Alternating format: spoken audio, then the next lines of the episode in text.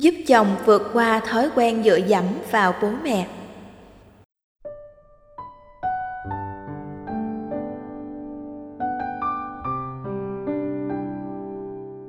Con rất hạnh phúc vì sắp tới đây gia đình bé nhỏ của mình sẽ chào đón một thành viên mới.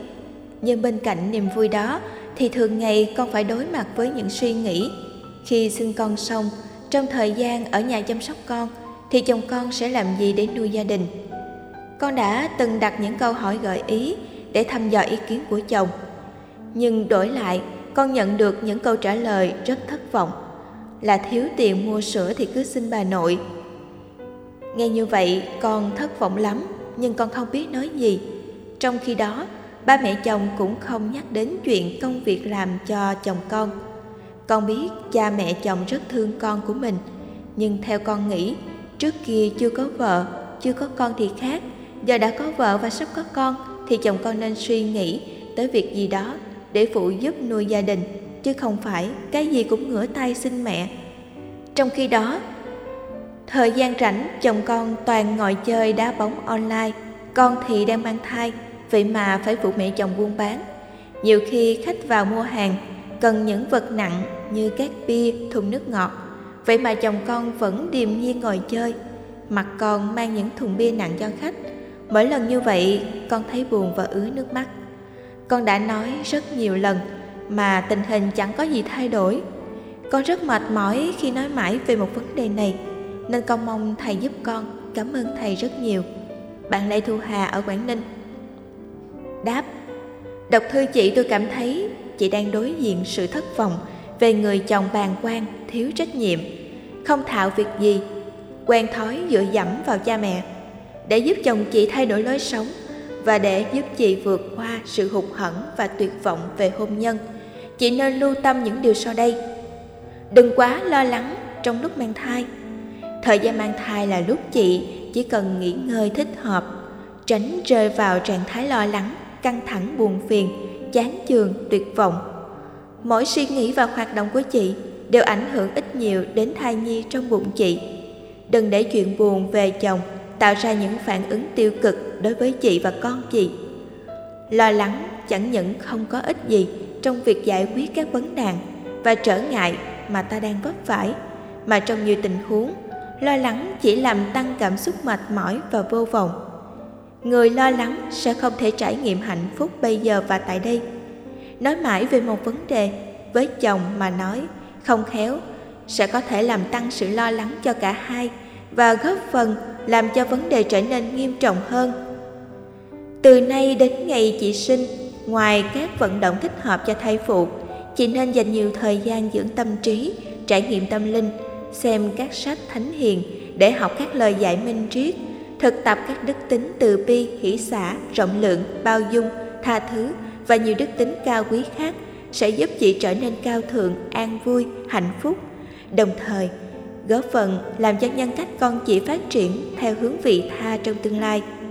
Hít thở chánh niệm, đi đứng thư thái, tâm trí an nhiên, đừng để dao động cảm xúc trước cảnh thuận nghịch, sẽ giúp chị dưỡng thai tốt.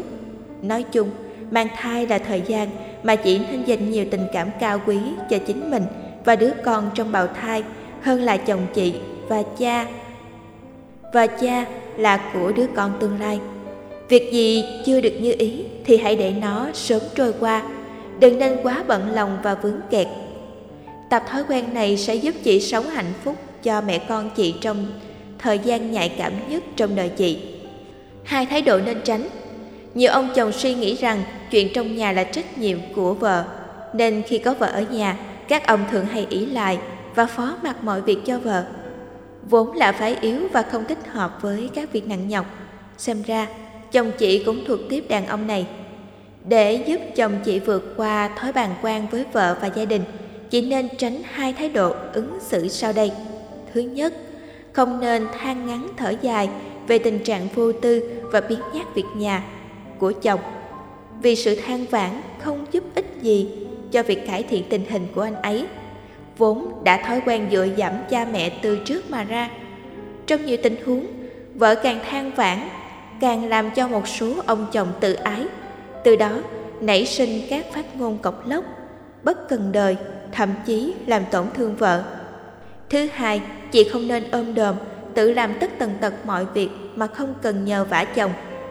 Chị em phụ nữ nào quá chu đáo và tự lập cao thường khổ thân và khổ tâm. Khổ thân vì phải ôm đồm quá nhiều thứ, không còn thời gian dành cho bản thân. Khổ tâm vì thấy chồng không có tính ga lăng, giúp đỡ vợ, cùng làm việc nhà, bỏ mặc mọi thứ cho vợ. Hai thái độ ứng xử vừa nêu trên chỉ làm cho tình hình trở nên bất ổn hơn. Trong tình huống một, người vợ sẽ thất vọng nhiều hơn khi tình hình chẳng có gì thay đổi, từ đó cảm thấy mệt mỏi, chán chường, thất vọng, cô đơn. Trong tình huống hai, người vợ nào không biết khéo, nhờ chồng giúp đỡ hoặc là cùng làm việc nhà sẽ phải vất vả nhiều hơn và cô đơn hơn. Khéo nhờ chồng làm việc nhà. Nên tránh thái độ ứng xử trên, chị hãy khéo léo nhờ cậy để chồng ra tay nghỉ hiệp. Đối với việc nặng nhọc, đòi hỏi đến cơ bắp hoặc các việc dành cho người nam thay vì tự làm, chị nên nhờ chồng làm giùm. Khi nhờ chồng, chị nên nở nụ cười tươi, là nói lịch sự để anh ấy hăng hái làm. Trong trường hợp chồng chị trả lời để đó, khi nào rảnh anh sẽ làm, chị đừng nên cáu gắt, đừng nhắc nhở nhiều lần, đừng xoắn tay áo tự làm. Thay vì lây hoay khuân vác, bữa củi, lúi húi, bắt ghế, thay bóng đèn, hì hục sửa vòi nước hư, vân vân, chị cố gắng khéo giúp anh ấy nhận ra rằng nếu không có bàn tay đàn ông của anh ấy, mọi việc trong nhà sẽ hỏng hết. Thay vì cơm tam bành, chị hãy nhõng nhẽo nhờ vả đúng cách. Chị sẽ giúp chồng vượt qua thói bàng quan, vô tư và biếng nhác, thay vì khóc lặng vì tức và tuổi.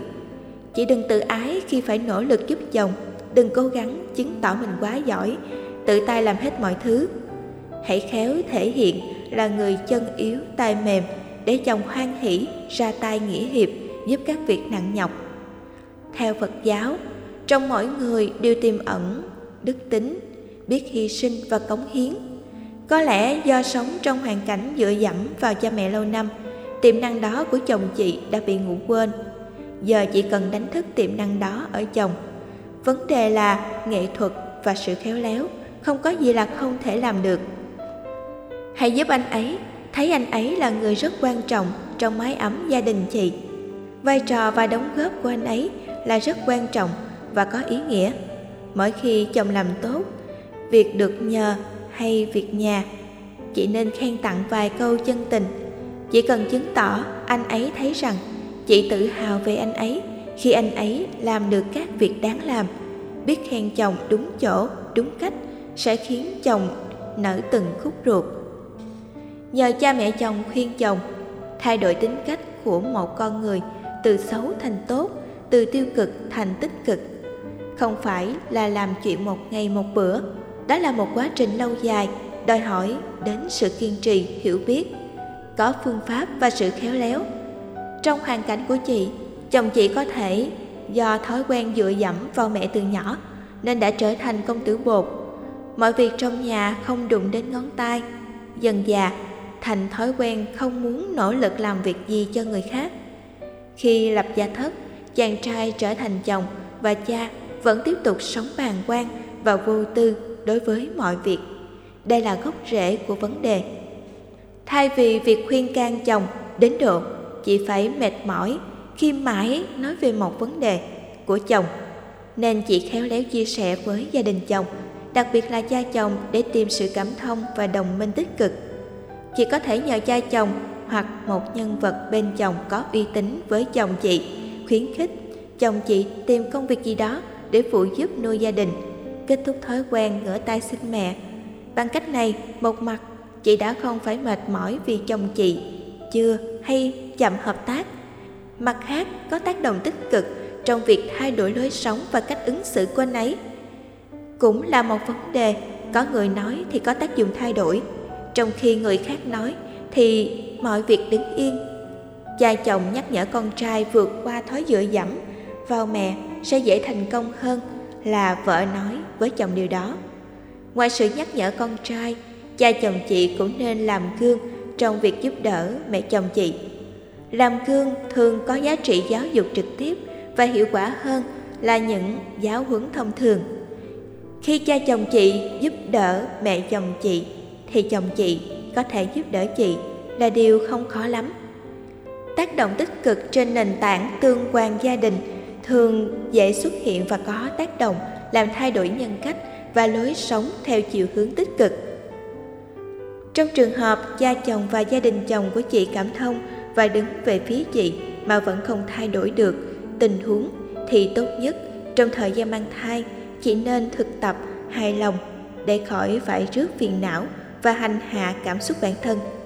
Trong mọi tình huống, thành công hay không thành công, trong nỗ lực giúp chồng chị chuyển hóa thói quen dựa dẫm vào mẹ chồng, chị nên giữ thái độ vui tươi, hạnh phúc để cuộc sống này trở nên có ý nghĩa hơn.